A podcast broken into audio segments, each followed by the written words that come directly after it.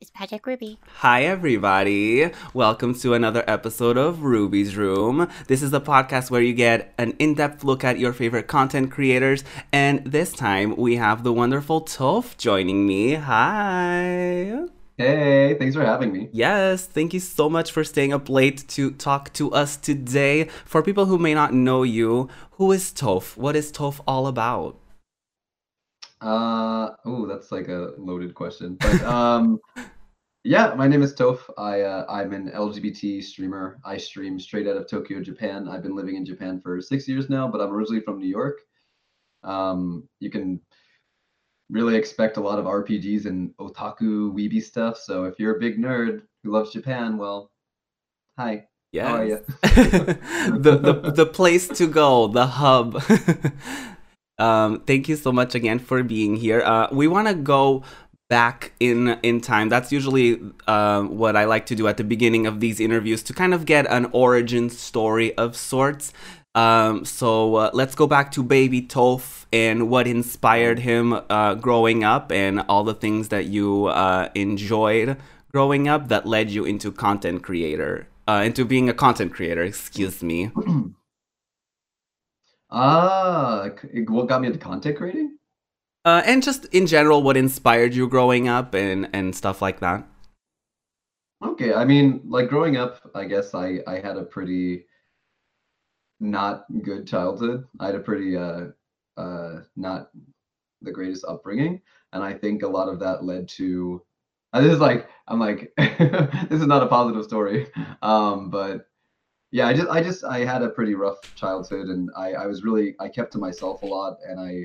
I, I really had like my safe space, which involved a lot of video games and escapism through anime and stuff like that. So I think that's kind of what uh, kind of started my my path down this weeby life of mine. hmm Um, and then uh, in high school, I came to Japan for the first time. I, I was really lucky. I got accepted to a, a government program, a student ambassador program. I came to Japan.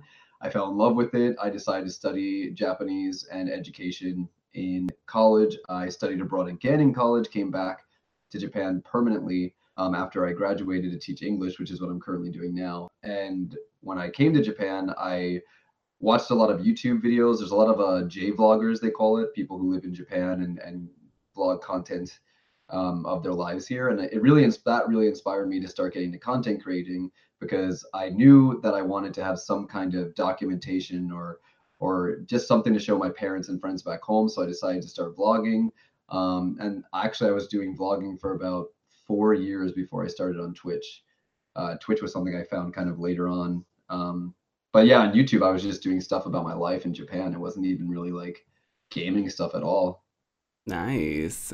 Um, so that's oh my god, you you are so good at interviews because you already covered two of my questions back to back. I was gonna ask like how your content began and how it is now. Obviously, we all know like you you do gaming and you do uh, more of the Twitch side of things now. So um, uh, and by the way, love love the story because I feel like so many of us uh, can relate to having video games and anime and like TV shows and music as ways to escape horrible things that happen in our lives and things that uh, aren't maybe the most positive and that a lot of people don't really talk about too much. So uh, thanks for sharing a little bit a little bit of that with us.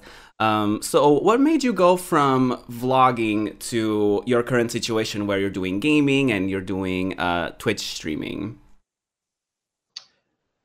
I I feel like I, I haven't seen your other interviews, so I don't know how like how like what what they were like, but like I'm just letting you know a lot of my answers are gonna involve like very negative things. So, Don't do not worry about um, that. We get all the tea here. As, as just talk about whatever you feel comfortable talking about. There's no specific vibe to this show, so you know, just go as deep as you want. Well, I guess without going into things too deeply, um, like again, I, I've been a gamer for a long time. So like even when I was vlogging on on YouTube, um, I was still doing you know some content like I, I would go to the pokemon center because i really like pokemon. So i go to the pokemon center i go to like the special pokemon pop-up cafes other like sailor moon pop-up cafes like any kind of like anime video game stuff i would still try to do but it was still vlog style. But what i can say is that and i'm sure this is not uh, only in japan but i think on youtube there's a sense of discord and which is funny because we're on discord right now uh-huh. there there is a bit of there is a bit of discord in the youtube community and it's not as it's not as friendly mm-hmm. and uh, community oriented as twitch is as far as i know and, and what i've experienced with it uh, it's a lot of competitive and uh, competition and competitiveness and um, there was a lot of drama and i and also and i'm sure you know this being an lgbt person while we might not face a lot of well, comparatively, we might not face a lot of discrimination here on Twitch.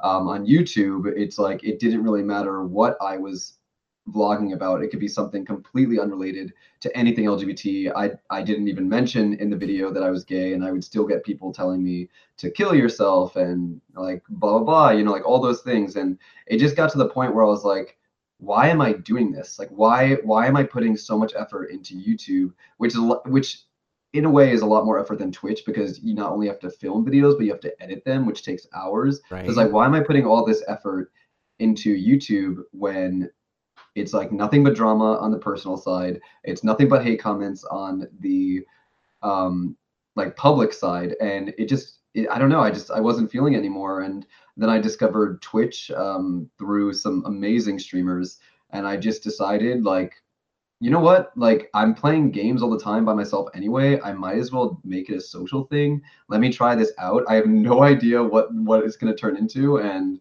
um I I say this all the time, but starting on Twitch was literally one of the greatest decisions I've ever made in my entire life. Yes, same actually. Uh, I, I I started as well on YouTube, uh, and uh, I can't say that I had a lot of um, a lot of negativity in the comments because for me it was more of like I don't I didn't really get much in the comments, you know, like nothing was really happening. I, I felt like some sort of disconnection because um it's different when you're doing something that's pre-recorded versus like Twitch when you're doing everything live and things just happen and you get that immediate interaction with people. So for me it, it since the beginning was way more rewarding to do live content because you just you just got that instant like gratification and that instant connection with people. Well, with YouTube, oh, yeah. a lot of people watch stuff and they sometimes tweet at you being like, "Hey, I watched that video," but they not they, not everybody takes the time to leave a comment and to engage with you in that way. Um, I can definitely agree with the drama and with the competitiveness side on on on YouTube for sure. It's it it seems like as the the years had gone by when I was doing YouTube more often, it things were getting more and more dramatic and it, it felt like it, it, was very like tight-knit groups and people were very clicky and stuff like that which obviously happens everywhere but um, on twitch i don't feel like it's that intense. Maybe it's because like the lgbt community is super open on twitch so like being a part of that it's like it feels like everybody just sort of wants to help each other out i'm sure there's a few bad apples here and there um, but I've definitely had a, a, way better time since I started streaming on Twitch, just like community wise. Um, but what are some things that you, obviously, because you had been doing content for a while, what are some things that you've learned on YouTube that actually helped you out on on Twitch?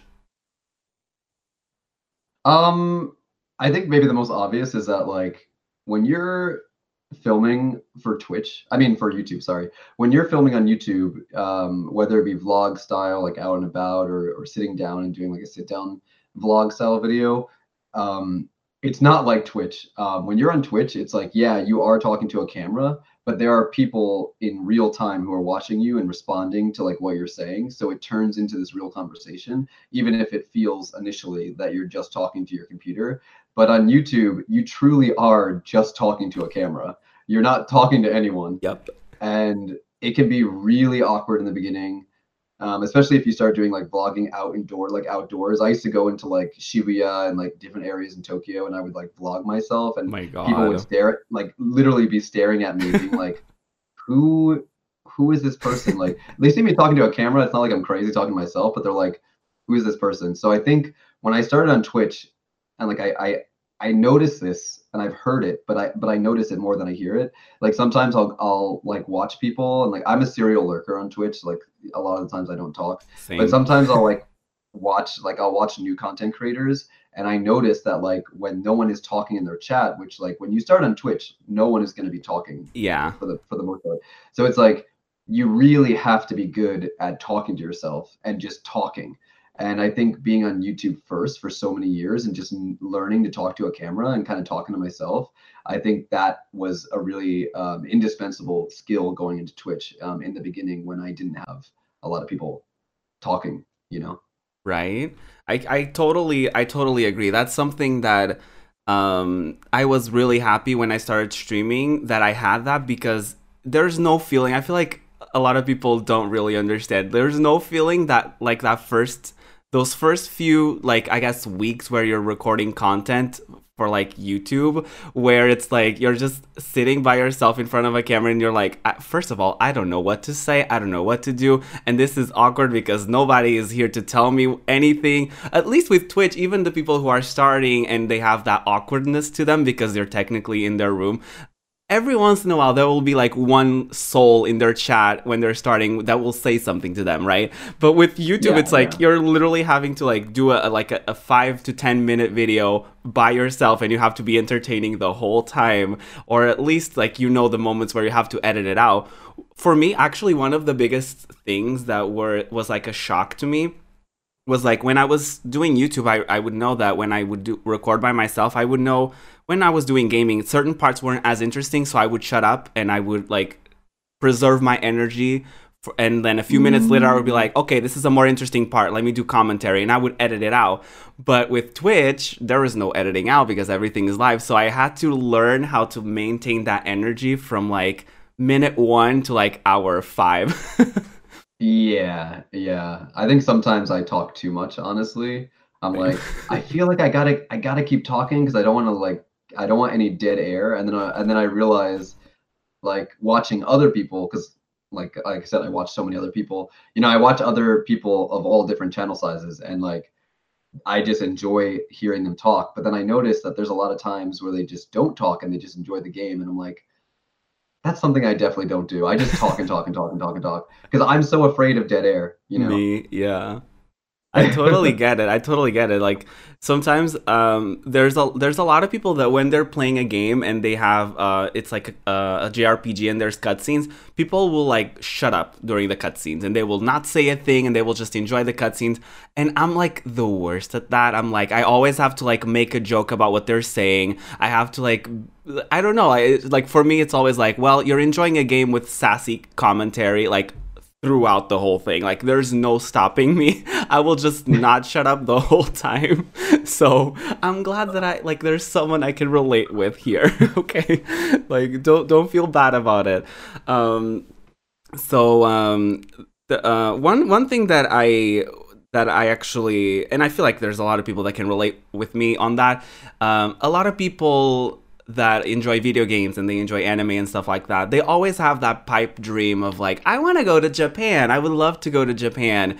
And um, obviously, you're doing it. So I feel like, in a way, that's how you attract a lot of people because they're like, ooh, I wonder what it's like. And this person's actually living my like dream of like going to Japan. So, um, how did you make that decision from dreaming about going to Japan to actually making it a reality? Well, to be fair, like the first time that I ever came to Japan, I it was never really like a dream. Like when I was a kid, I just I just liked anime. I was just I was just a freaking otaku, and I just liked I just liked anime and video games. And um, like I mentioned earlier, I got accepted into a government program. Uh, it was a student ambassador program, and by sheer coincidence, and maybe this was just predetermined, maybe this was just like destined, but uh, this program, um, there are they do many trips every year, um, and you don't get to decide like which trip you are selected for because I actually didn't sign up for the program. Uh, someone uh, anonymously suggested me to the program, and I still to this day don't know who it is. Um, it was it could have been a teacher, it could have been like a family member or like a community member. I have no idea. But just by sheer coincidence, the summer that I was accepted to go was Japan. Um, so that's crazy. I was like, yeah, yeah. Like I said, it, it was like it was it was really destined to be. So um, of course I wanted to go at that time because I was just a big weeb, and my mom made it happen. Like she she saved up money, she did fundraising to get me to go on this trip, and um, I really fell in love with Japan. That that first time going to Japan, it was like I. I say I jokingly say that I'm still a weeb to this day, but I truly feel that after I went to Japan the first time in high school, I kind of shed that whole like weeaboo otaku thing and i started to realize that japan is so much more than just anime and video games. So i like i like to joke about it and be like yeah i'm a big weeb but like i do truly love japan for more than just its pop culture. Um so yeah after that i i went to college and i decided to minor in japanese uh, i knew that i wanted to study abroad for a year because i wanted to see what it would be like to live in japan because my first trip for that ambassador program was only like three weeks. So I was like, let me see, you know, let me see what it's like to live in Japan, even though it's just going to be in a dormitory. And then I went, it was awesome. I, I fell in love with Japan even more.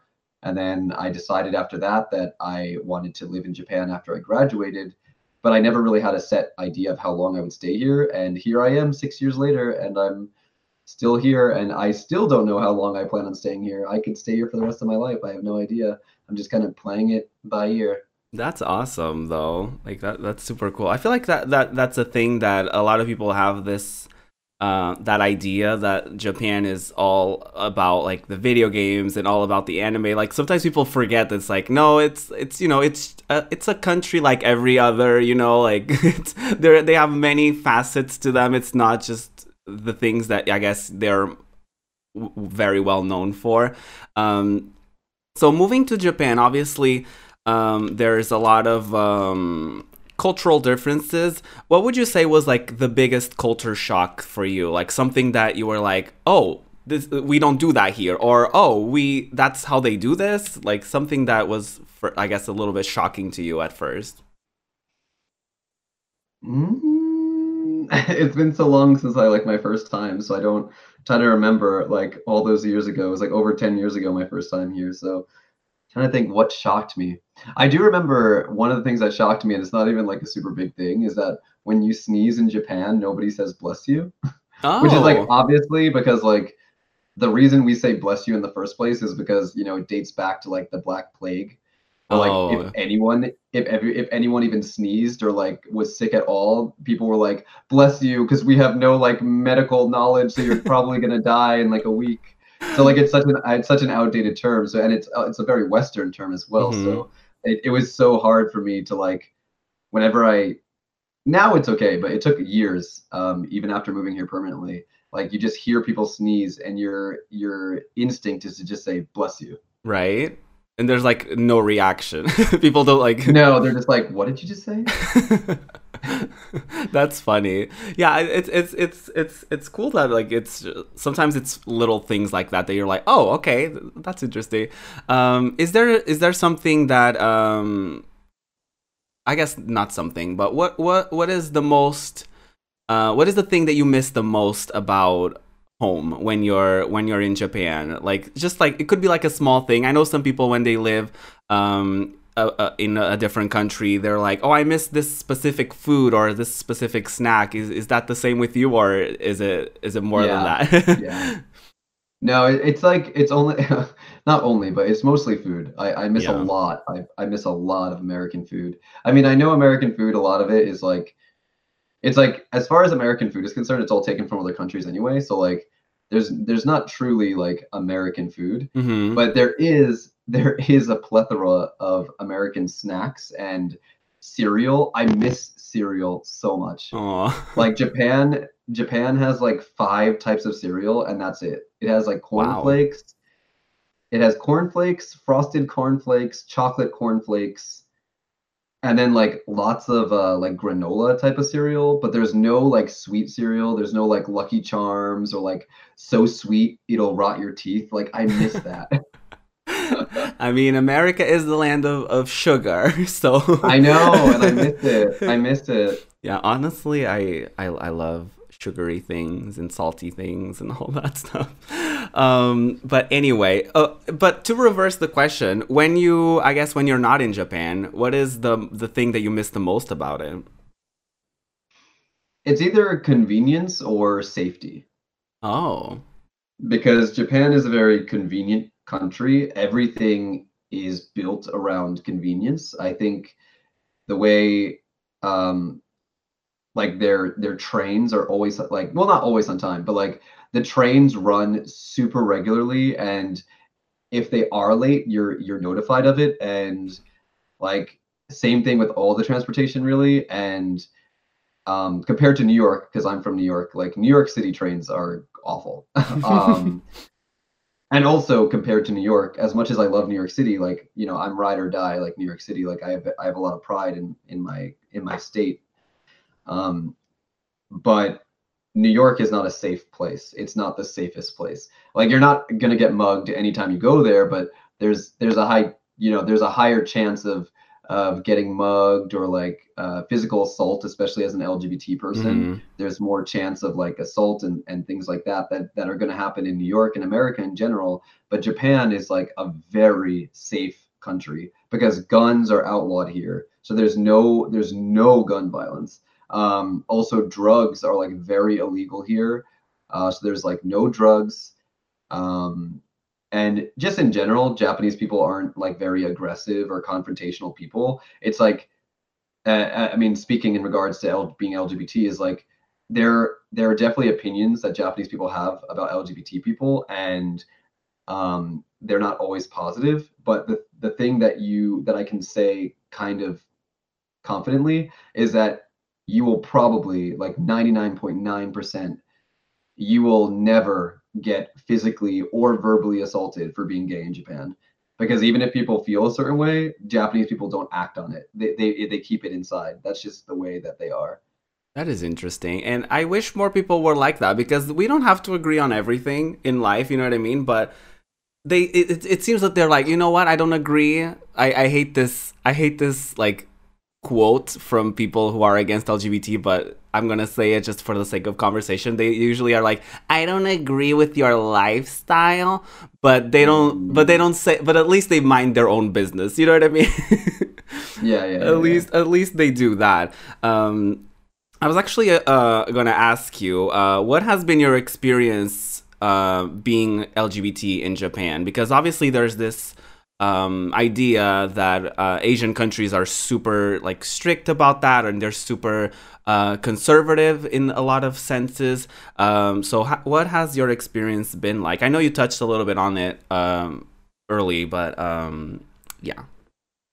Uh, well, I mean, what I can say and what I should say first is that as a foreigner, I can't I can't accurately speak for what LGBT people face in Japan because although I am LGBT and although I do live in Japan, as a foreigner, I get a free pass for a lot of things. I have heard this, and I know other uh, foreigners who have also heard this. Uh, Japanese people have a way of thinking of like, well, you know, being gay is okay where you're from, so I'm okay with it because you're a foreigner. Oh, interesting or like or like if you if like if i ask my japanese friends like oh do you have any like gay japanese friends and they're like no i know gay foreigners but there aren't a lot of gay people in japan but it's like no no there, there are a lot of gay people in japan you just don't know it because yeah. they don't tell you right Damn. so like that's just the way that's just the way that like japanese people i think like they don't realize how close like lgbt people are to them mm-hmm. because there's no legal protection here for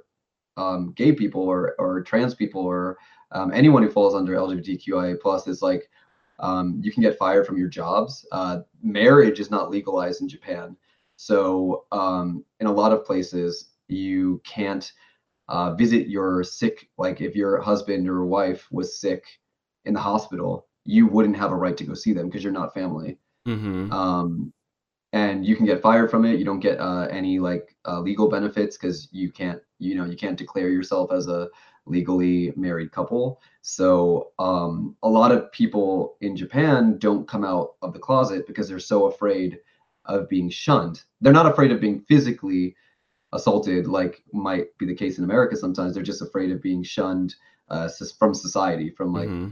um, from their jobs and their family. Uh, for example, for example, like uh, my I mean I'm, currently dating uh, someone who's Japanese. My partner is Japanese, and I've had other Japanese partners who have had uh, very similar experiences. But uh, me and my partner have been dating for uh, about two and a half years now, and to this day, his parents don't even know that he's dating me. They don't even know that he's dating anyone. Um, I've never met his friends. His friends don't know that. His friends don't know that he identifies as LGBT. His parents don't know that he, he identifies as LGBT. Nobody does. I've never met his friends. I've never met his family. They don't even know I exist. Wow. Um, and that's been the case for other relationships I've been in as well. And it's crazy because I've lived, I've, you know, we've been dating for two and a half years and I'm basically a non entity in his life.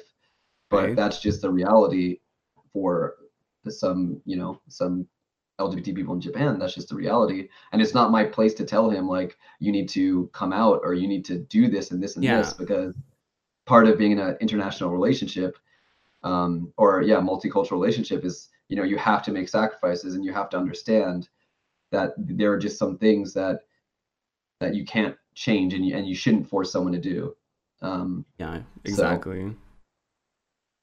Yeah, that's that's that's definitely that was definitely enlightening. Obviously, I had I, an idea of um, of what it's like to be LGBT in in Japan and other Asian places because uh, uh, I've seen um, from from Asian people being on Drag Race, you could definitely see fandoms attaching to them, and they get to tell their stories, and they get to um, to to tell a little bit of their experience. So it's it's really nice that we got a little glimpse of it as well here um, in the interview. But hopefully, as more places in Asia start being more open to stuff like that, like we had recently. Um, marriage um, got legalized um, in Taiwan, I think. I think they were Yeah. the, the first, yeah. Yeah.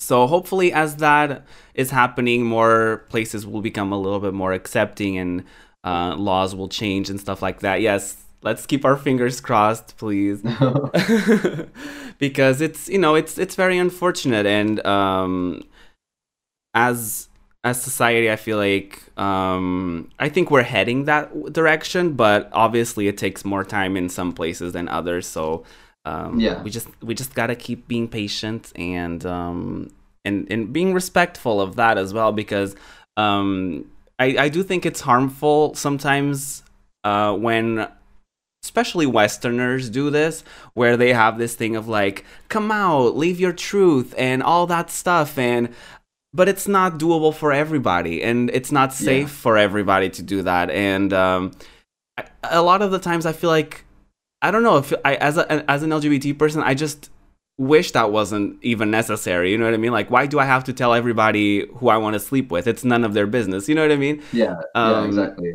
it's not that I'm ashamed of it. It's not that I'm not proud of it. It's more of like, um, I don't see, I, I didn't see my straight brother having to do a coming out party, being like, "Hey, I'm gonna date girls," because you know that that was what it was expected of him, right? So it's like, why would I have to be like have this whole announcement and this whole thing? Even though I did come out to my parents, um, but um, yeah, I, I just feel like that I guess conversation is not as clear cut as people would like it to be. Obviously, be yourself as much as you can, but it's not doable for everybody. And you, especially, yeah if, it's yeah, go ahead. it's dangerous it's dangerous to give that i think one of the most dangerous pieces of advice you can give is just come out Yeah. it'll be fine. just because it was fine for you doesn't mean it's going to be fine for someone else Absolutely, yeah, for sure, for sure. Um, do you? Um, I guess you you said you don't know how long you're gonna be in in uh, in Japan for, but uh, when you when you picture like your ideal future, do you see it in Japan? Do you see it uh, back home in in the U.S.? Do you see it somewhere else? Mm, I honestly don't know. It's hard. It, it's something that I think about a lot. There, there's been a couple of times where I honestly thought I was ready to leave, and then I decided to stay, and and then just more time passed. But um, I'm kind of playing it by ear, and also, you know, I have my dog. I have my dog here. I, I brought him all the way here from America. Um, I'm in a committed relationship, so there's a lot more factors to, you know, my potential future here it's not like at this point compared to the other times that I felt like, oh, you know, F it, I'm just gonna go home, like right. I'm done with it here. At this point, I have more of a a foundation and I have things, you know, kind of keeping me here. So I can't really make a decision like that. It's it, it really it, it I really just have to play it by ear because it's not like I can, you know, be like, all right, I'm done. Next month we're going back to America because it's going to be a long process to bring Cookie home. Right. And you know, as long as my relationship continues to go the way that it's going, um, it's hard to say because you know my partner doesn't really speak English super well, so um, I don't know how plausible it is for him to come back to America with me. Right. like it, it, it makes more sense for me to live in Japan, being able to speak Japanese. Um, yeah. Even though my Japanese is not perfect, it's better than his English. Right. Yeah, that makes sense. Um, as you've mentioned, obviously, uh, you have um, your teaching job and you also are a live streamer. So, um, how do you balance the two worlds in a way? Good question. I'll, I'll, get back to you when I know that answer. Oh, well, fair I, enough. I'm just, I'm just, I'm just pushing myself, honestly. Like, uh, I mean, it's kind of like a a bit of a running joke with certain people in my community because literally every day I stream, it's usually after getting home from work. Like I, I get home from work around 7:30 and then I stream from like 8:30 or 9. So usually when I started my stream, I'm always like, I'm sorry that I look so tired. I, I honestly, I almost said it to you too because I worked all day today. So I was like, I wanted to be like, I'm sorry that I look so tired for this interview and like look so like unshowered and tired. Like, but it's the truth and like people in my community are like, "You're always tired." I'm like, Aww. "Yeah, I guess it's true. Yeah, I am always tired." But like, if you if you love something, and you're really passionate about it, regardless of whether you have to push yourself or not, like you'll you'll do it, right? Mm-hmm. It's not like I'm pushing myself to the point where I'm getting no sleep. Um, luckily, my work schedule kind of works well for streaming. Um, as far as like my my work day starts kind of later in the afternoon. Like I don't usually go to work until about 12 in the afternoon. So it's like I can stream late at night and then sleep in. So it's yeah, like my schedule nice. kind of it kind of works out. But I'm a student now too, so I, I, just started taking university classes online. So now I'm even busier than I was before. Ooh, damn! That must not be yeah. easy to to to juggle all no. three things. Um, I got yeah, I got I got my job full time. I technically stream full time because I stream more than 20 hours a week. I have my classes now. I have my boyfriend. I have my dog. I have YouTube as well on top of that. I have my friendships. Like literally, I have no time to breathe. yeah, honestly, that that that is that is quite packed. That is quite packed. Um, but I love it. I love it. So it's okay. Yeah. Um, but um, now that we're mentioning all of the things you have going on, I should mention that you also have a Twitch team that is very recent that you launched oh, yeah. and you're the founder of. Do you want to talk a little bit about the process of putting it together and uh, how you chose the members, all of that stuff? I mean, it was really easy. I mean, now, like, actually, now that I started the stream team, I realized how, for the most part, I mean, the process is pretty easy. All you have to do is contact Twitch and be like, hey, this is the name I want. Can you make me a team page? And like they'll do it for you. um, so like that part is easy. Um, deciding the name took a bit. So I like as was just stated, I am the founder of Team Isekai. Uh, isekai is a Japanese word that means like parallel dimension or other world, basically. Um, if you've seen, if you guys like watch anime, um, like Sword Art Online or any of those anime where like the characters go into a video game world and like live in it and go on adventures in it, like that's considered an isekai anime. Basically, anything that takes oh. place in another world. So I wanted to pick a name that was Japanese, but would be a commonly known word amongst like otaku.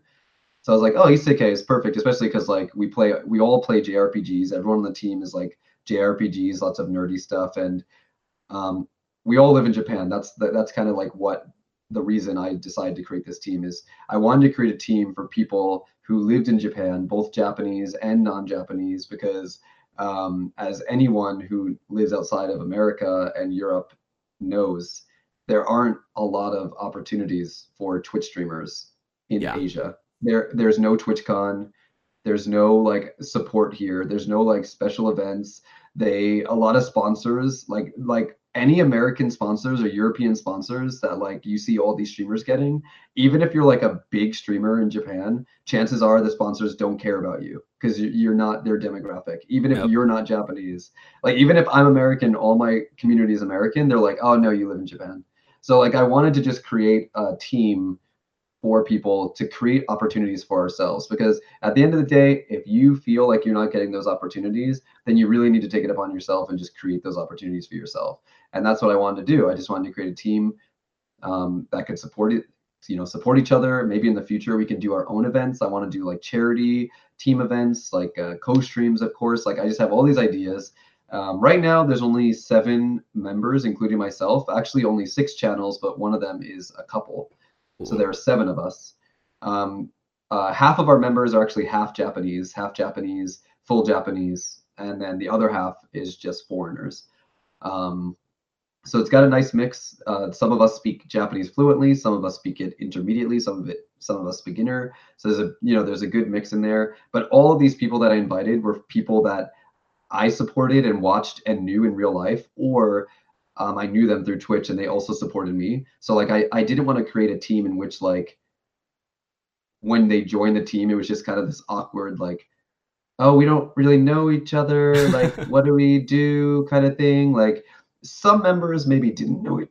some members didn't know each other, but um, for the most part, all of us knew each other. So it was like we we actually had our first meetup in person uh, this past weekend, and it was just so natural. It just like everyone just got along. I hadn't laughed that long in so long. nice. Like everyone just everyone just got along. It, it just was like it just worked out so well. So That's that's really nice. That's what that's ideally what everybody would want on for a stream team, like people you can enjoy yourself with, have a good time in. And I'm glad you mentioned that because uh, I feel like Twitch is only recently starting to notice um, Asian streamers and people that live in Asian territories. Um, I know they're they've been doing or they started doing. I think this month um, they had uh, they featured Asian streamers on the um, the front page. Um, but it's yeah, one of my team members was on the front page for that. yeah, and that is really cool. And but I do agree. Like I have, um, obviously, I'm from the dumpling tribe, and my my leader is a Green Dumpling, and he's in Malaysia, and he has struggled with the same things you were talking about with brands. Uh, being like, oh, you you are usually within like the you know you have the numbers of that usually we work with, but you're in Malaysia, so sorry about that. Yeah. So Yeah. uh, we definitely, as a community, um, I guess I, I I would hope and wish that uh, everybody would get more of those opportunities, uh, because it's not fair that um, only like American or European streamers get those opportunities, um, because there's so many amazing talent all around the world and the fact that only some of it gets recognized or only some of it gets praised or sponsored or whatever uh, is not fair and it's not um, you know i just i just don't like that. It's it's so unfair like looking at someone so talented or so entertaining and all of those things and you're like why are everybody is like why aren't you working with that person? And you're like well because they're not they don't want to work with me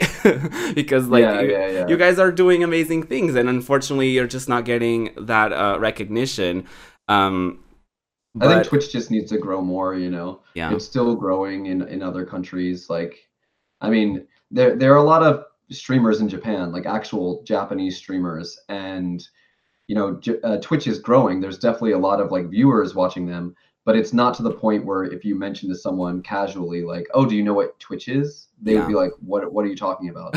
so I think it still it still has some time before it truly seeps into the public conscious um, in other countries. But I think it's definitely getting there yeah for sure.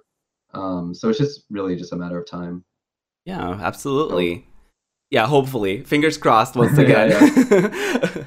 um I would I would like to um in a little bit we're to be getting into some uh, viewer questions. So uh we're doing we're recording this live on Twitch. So if you guys want to watch these interviews live, please feel free to follow me at twitch.tv slash project ruby. Um and uh, if you're watching right now live, you can do exclamation point ask and uh, ask questions uh, directly to Toph.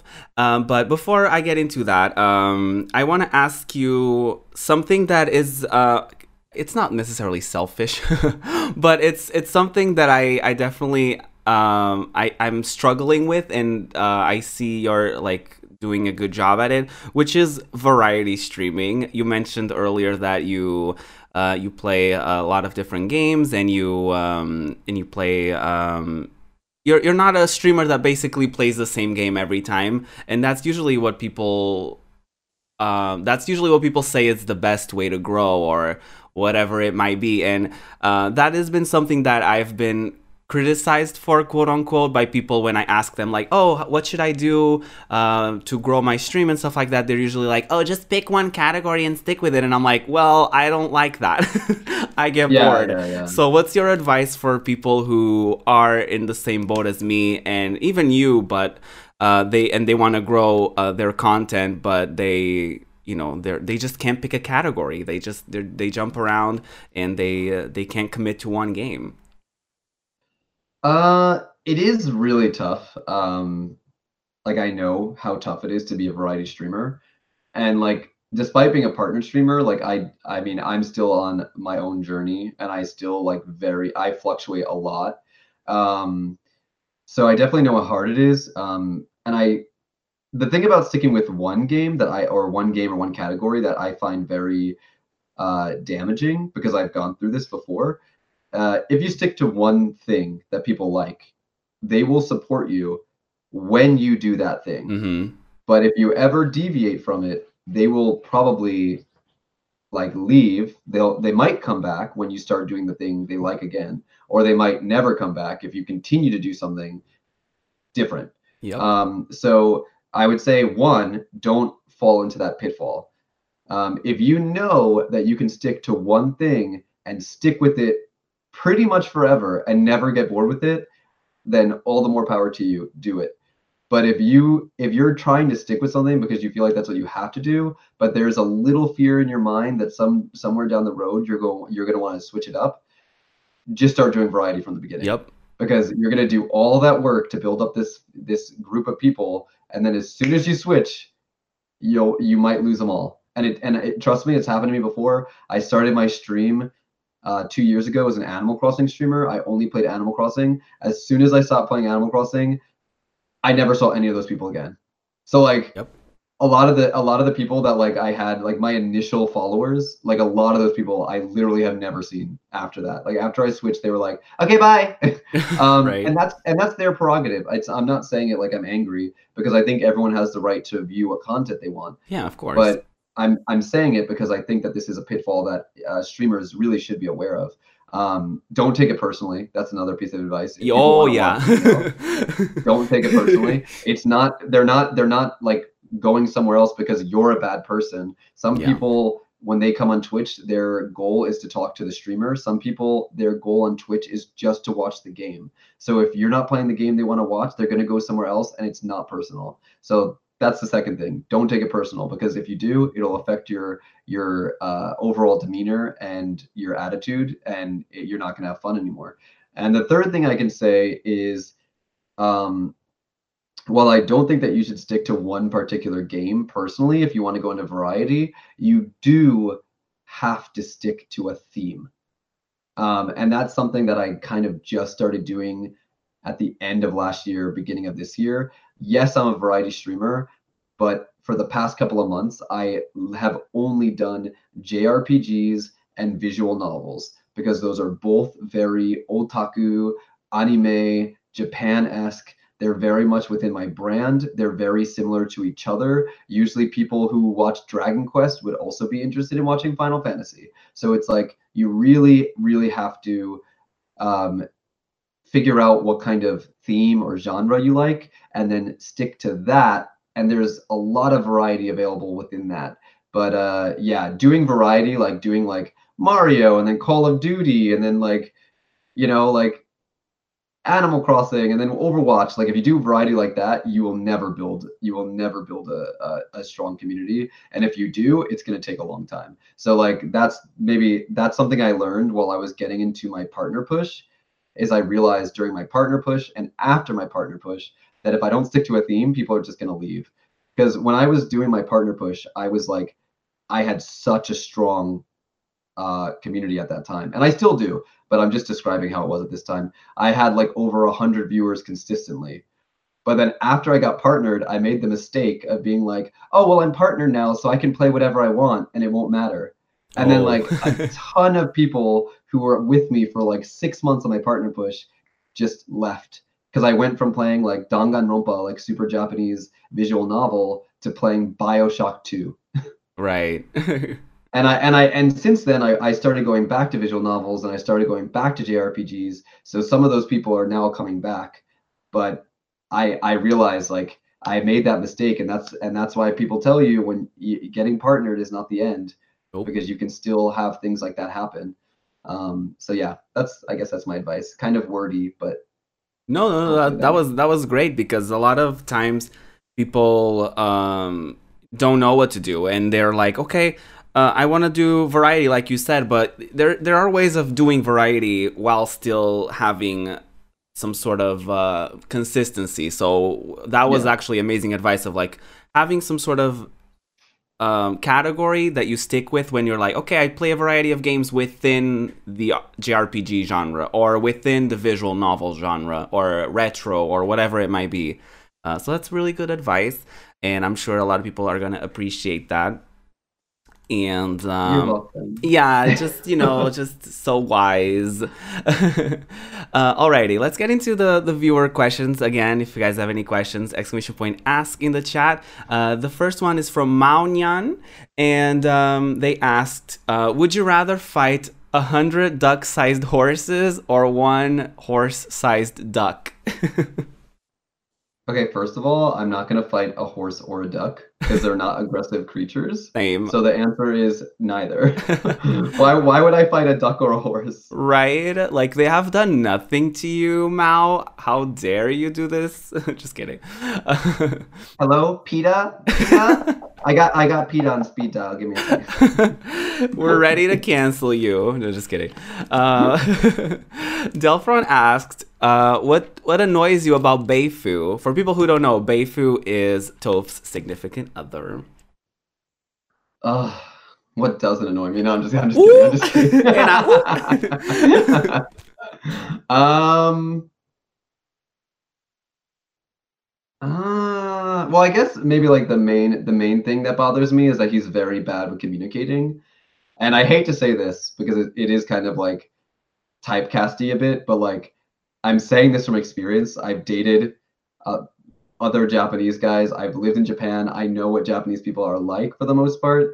And like I said before, with like people hiding their feelings about LGBT people, that's just the Japanese thing to do in general. Japanese people are not confrontational. They oh. keep everything inside. So like there there were times where I feel like my boyfriend Beifu is not saying what he really feels and I'm like, just say it. Like I'm I'm American. I'm from like not only am I American, but I'm from New York. I'm super confrontational, and I'm like, I I would rather you say that your true feelings to my face and and upset me than have me be paranoid about where we stand and how you feel. So like, there's been a lot of times where I'm like, this is not okay. you have to right. tell me how you feel. yeah, that's definitely that's definitely something that I could see as a problem. I'm sort of like that too, in in a sense. Like I I'm a people pleaser, so I, I try to always like say what I think people want to hear, and no, sometimes I'm just that. like, don't no, do I don't, I can't do this. And sometimes it, I snap because of that. Like sometimes I just keep it in, and then all of a sudden I just explode, and people are like, "Where did that come from?" And I'm like, "Well, I guess it's my fault. I like I should have just said it to begin with." So exactly, exactly. Yeah, don't don't do that, guys. Don't do that.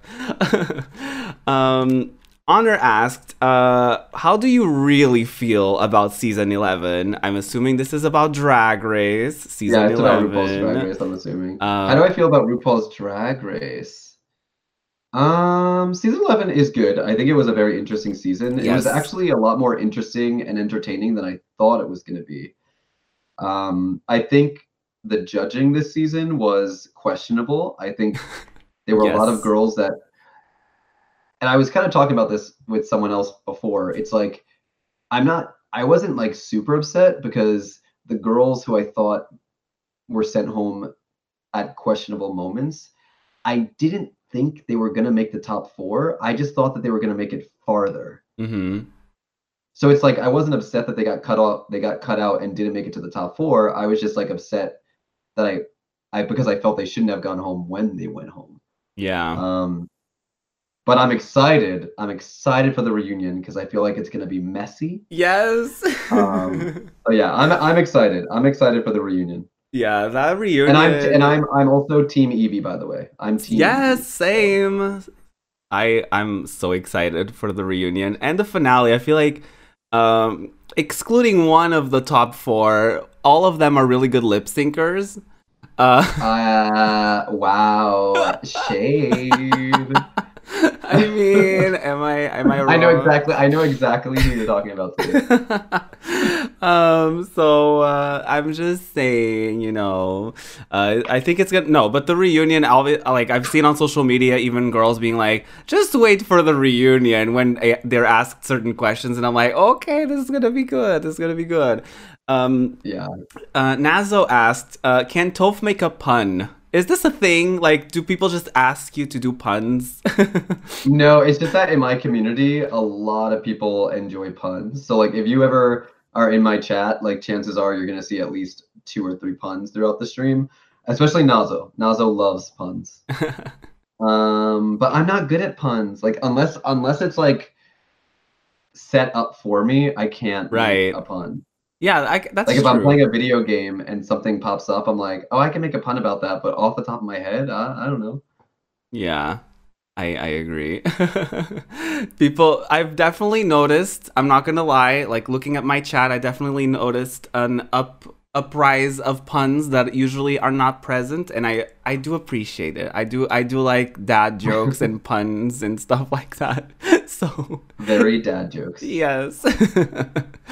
Um, Mao asked another question, uh, and I don't know what they're referring to exactly, but they're saying, please describe your perfect Sunday. I don't know if they're talking about Sunday the day, like what's your perfect, what would be a perfect Sunday as in the day, or the sundae ice cream. so I guess feel free to ask Oh. whichever. I'm assuming. Well, how was it spelled? Was it spelled like the ice cream or spelled like the day? They spelled it like the day, but some people spell Okay. both the same. Okay, they're clarifying in the chat. They're they're referring to uh, the day, not the ice The cream. Okay, I don't think this is like a loaded question. I don't think this is like it, it was from anything. What's my perfect Sunday? Um, honestly, my perfect Sunday would be something with no responsibilities. Probably like Beifu, wake up in the morning, Beifu's there with me, just like cuddle in bed all day, and then take Cookie to the dog cafe that's across the street from my house because they have like a dog menu and then and also food for people. So like me and Beifu can get a nice brunch. Cookie That's can get some amazing, by the way. yeah, it's, it's really it's really convenient. It's super convenient. And then and then like maybe go to the Pokemon Center Ooh. because I love the Pokemon Center. Play some Pokemon Go with Beifu because he loves Pokemon Go. And then come home and stream. And then come home and stream because streaming has to be included in my perfect Sunday because streaming is something that I truly enjoy doing. Yeah, honestly. Uh that's awesome. That's awesome. The, honestly, like that's an amazing day just in general, so like yeah. Um, To asked, uh, what uh, what's your opinion on the new Batwoman trailer? Have you seen it? I have not I seen it yet. I didn't see it yet. I didn't see it yet, but I I did hear that there was controversy. oh, like Apparently, I didn't see the trailer, but I saw that there was some controversy with like straight men, like straight men being like, you know, this is why you don't make things political or something. Like ugh, like maybe they were tr- they were trying to make like Batwoman like super like like feminist or I, I don't know I don't know like what they were what they were Yeah. complaining about. I just know that like same thing with like Wonder Woman. It seemed very Wonder Woman repeat to me. Mm, and like, Like Captain happened with- Marvel. Yeah, yeah. It was very Mm. like, oh, okay, you're just complaining because there's another female superhero Ugh. TV movie. Like, okay, Yawn. but I haven't seen the trailer yet. But I'm sure, I'm sure I will like it. I'm sure I would like it because I do like comic books. Um, Team Freddy asked, um, this is a funny question. Uh, do they have pizza in Japan? And if so, do you put pineapple on it? Uh, yes, they do have pizza in Japan. They actually have Pizza Hut and Domino's Pizza. But I will say this as a New Yorker, Japanese pizza is not good. Like New York pizza is where it's at. Japanese pizza is not good, but it's serviceable. It's serviceable, and I will and I will eat it. Will I put pineapple on it? Hell no. Pineapple does not belong in pizza. Ooh, okay. Um, you know, we're just gonna have to agree to disagree on that. this is fine. And that's the end of the interview. Eh, eh, gotta go. Oh my god, look at the time. No, just kidding. I'll look. I'll. You know, I don't agree with your lifestyle, but I will accept you. Um, I'm gonna have to ask you to leave our Twitch team because I noticed that you that you uh, used a pineapple and pizza tag, and I just feel like that really puts people off. Oh my god, this is so. This is so topical, honeys. Oh my god. As some, trying to trying to keep it current. Yes, the recent tea. Yes, yes, yes. can you believe, just a side note, can you guys believe there's still people in 2019 who will take people out of their Twitch team because they identify as LGBT? Come on, do better, Yeah. please. Uh, anyway, um, Nazo asks, "Who's your favorite mod, excluding me?" Oh, okay, they said excluding themselves, so That doesn't that does not make that question any better. If- Right? I actually I actually said this I actually said this recently because I think it was maybe like Twitch themselves. It was either Twitch or Streamlabs or like I think it was OBS? Streamlabs. I don't know. They asked like was it Streamlabs? to, to like shout out like- your mods or something. Yeah, it, it, it was like tag your favorite mod, and I literally Yeah. commented directly on the thread, and I was like, if anyone actually tags their favorite mod on this stream, you are trash. Like you should not, like you should not have a favorite mod. Right. Like what? Who? What? exactly. I love I love all of my mods because guess what? They're not just my mods; they're my friends. Yeah, and you picked all of them. It's like it's like a parent choosing their favorite child. Like you don't do it. exactly. So I hope that no, like I'm just like I didn't actually check the thread, but I just like I was putting my faith I was putting my faith out there like to the universe. I was like, please, no one tag their favorite mod. Like, Right. at least tag them, tag them all, tag them all, please. right. I, All I, or I would hope so. I would hope so. Um. Ooh, Mao. That this is a really good question. If every job had the same pay and the same hours, what job would you like to have? Hold on, I'm sorry. One more time. Can you say that? If all the jobs in the world had the same pay and the same hours, what would you uh, Oh. what would you choose? same pay and same hours, but I don't have the skill for these jobs, right? Or am, do I magically have the skill to do any job? Sure, we'll go with that. You you have all the skills. Okay, all right. So it's like kind of like real life. Ooh. Um, um, I would probably want to be. I think I would kind of what I'm what I'm studying now, actually, which is user user experience and user uh, interface and design. I, I really enjoy what I'm studying now, and uh, yeah, that's what I want to be.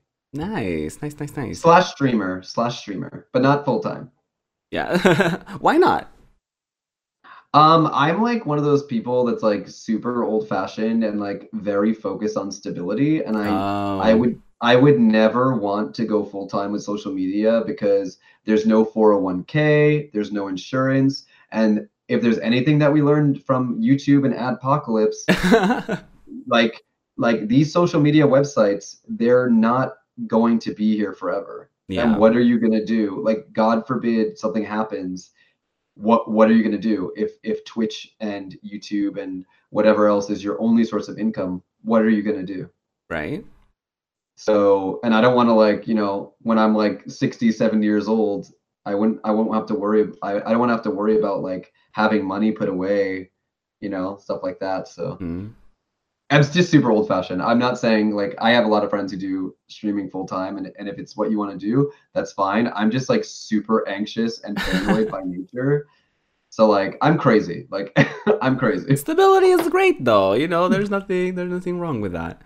Um Yeah. ooh, okay. I was I almost panicked because this question got cut off, but I just had to open the window a little bit further and it shows up. So uh Duffron asked, as someone who rebrands himself, but in the content he creates and the atmosphere he provides as well as your name, uh, you always commit you always commit and are driven and it always worked so well for you what has helped you during those transitions ooh that is a really good question Um I feel like this is gonna be one of those like I inspire myself kind of thing. But like but like truly that I mean when I made my transitions with like you know my my name change and like content transitions and like rebranding transitions and I've done it a bunch on YouTube as well. The like really the main thing that's pushing me and motivating me is that the reason behind those changes is because I'm just like one of those people like I have like three separate notebooks at my desk at all times, each for different ideas and different categories of ideas.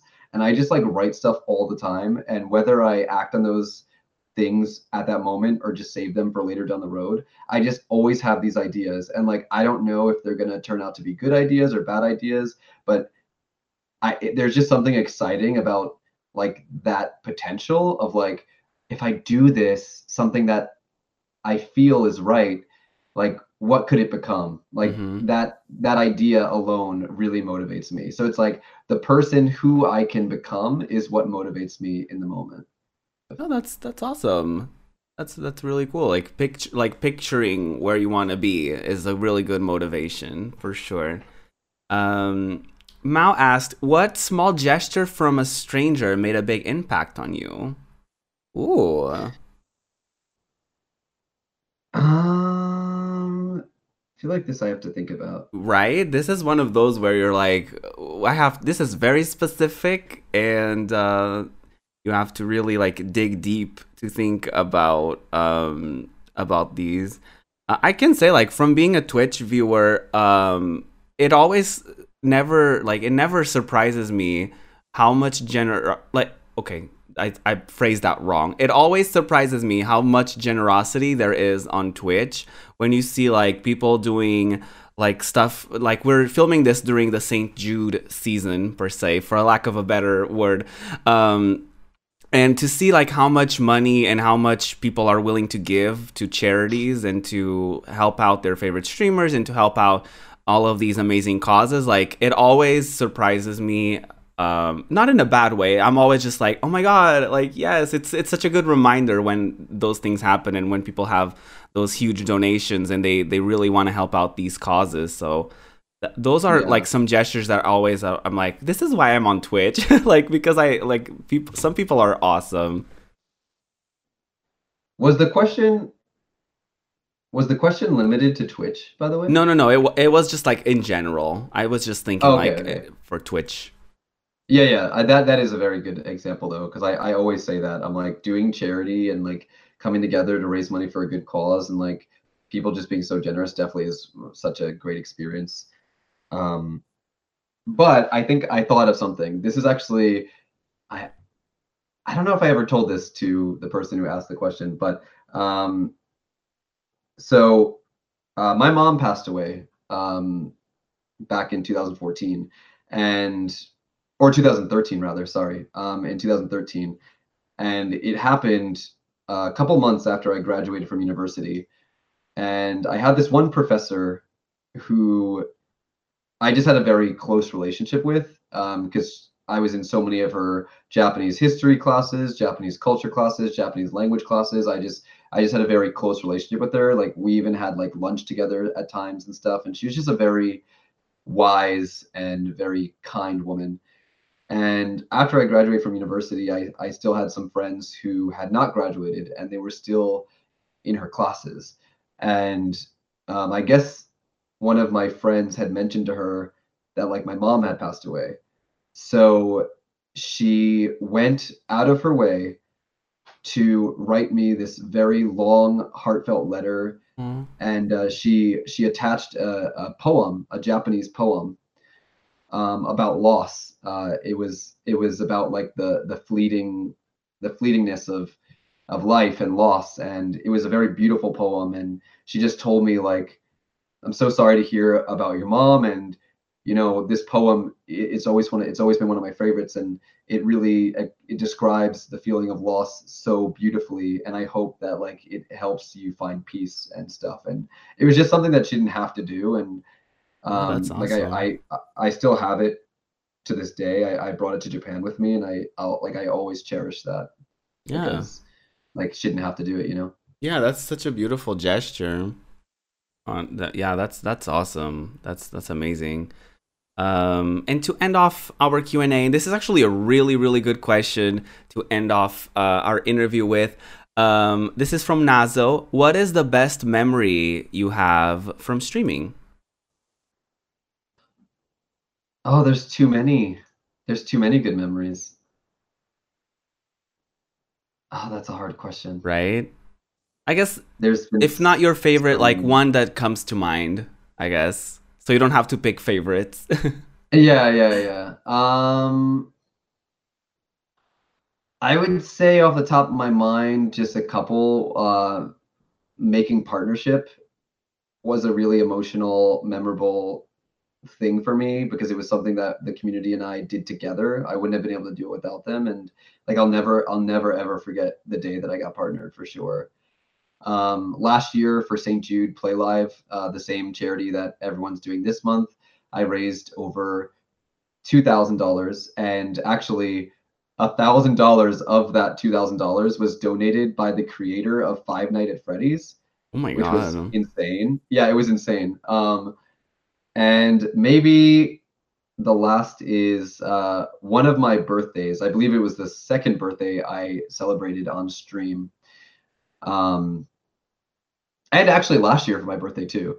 But uh, two years ago, um, especially, my community, my mods, and a bunch of community members planned this whole thing behind my back. Uh, they created this huge, huge box of just gifts. And it wasn't like big, expensive gifts. It was like very, like, just like small, thoughtful gifts. And one of the things that was the best, and I, I cried on camera so much. Um, they created this book and they it, the book was filled with letters from each individual community member and artwork drawn of me and, and Cookie from all of our community members. And somehow, uh, my mod, one of my mods, um, May, uh, Drowsy Pandora, she got everyone to send her these letters and pictures so that she can compile them in this book That is amazing. uh, and I read the whole thing on stream and I just cried the whole time. And like Beifu was there sitting on my bed as I was streaming and he just came over to me and like rubbed my back as I was like crying and reading it. And I, I think that was like, yeah, that was a really good. A lot of my memories are just like memories of, um, they're kind of like reminders of how strong my community is and how it doesn't matter about how many followers you have or how many viewers you have. right. It's about the strength, the core strength of your community. That's what really matters. Don't focus on numbers. And I've been reminded of that again and again because some of these memories are from times where I didn't have a lot of followers, but I just had a strong community, you know? Yeah, absolutely. That's a really beautiful note to end on. Thank you everybody for for the questions, and once again, thank you, thank you, Toph, for being on the podcast. Uh, before you Oh, no go, where can people find you on all the social medias, on Twitch, all of that stuff? And feel free to promote Uh, anything that you may have coming up when it comes to like any events or anything like that. Well, you can find me on Twitch at twitch.tv slash Toph, which is my name, T O P H, just like Toph from um, Avatar, but not said the same way. Uh, I'm Toph, that's Toph. Um, you can find me on you can find me at Twitter at Toph underscore T, Instagram Toph underscore Insta, YouTube Toph underscore YT. Um, and I'm not really doing anything, but I am raising money. Um, I, I am raising money for St. Jude charity, uh, for St. Jude Play Live this month. Um, we are like very close to reaching our $500 goal. So that's that's all I can promote. yeah, and that's that's just enough. Once again, thank you. If you guys want to watch or listen to this podcast, uh, we are on anchor.fm slash Project Ruby for the audio versions. We're also on YouTube and Twitch at Project Ruby. And you can find my social medias on Twitter at Project Ruby. You guessed it. The only one that's different is Instagram, which is the Project Ruby because someone snatched it from me. But um, yeah, it, it's just Instagram. So I was like, you know what? It's it's only one platform. We can we can live we can live with that. uh, so until next time, you guys be kind to one another, spread love, and uh, remind everybody around you of how much love you have for them, and spread positivity. We until next time, have a good one. Bye. Bye. It's Project Ruby.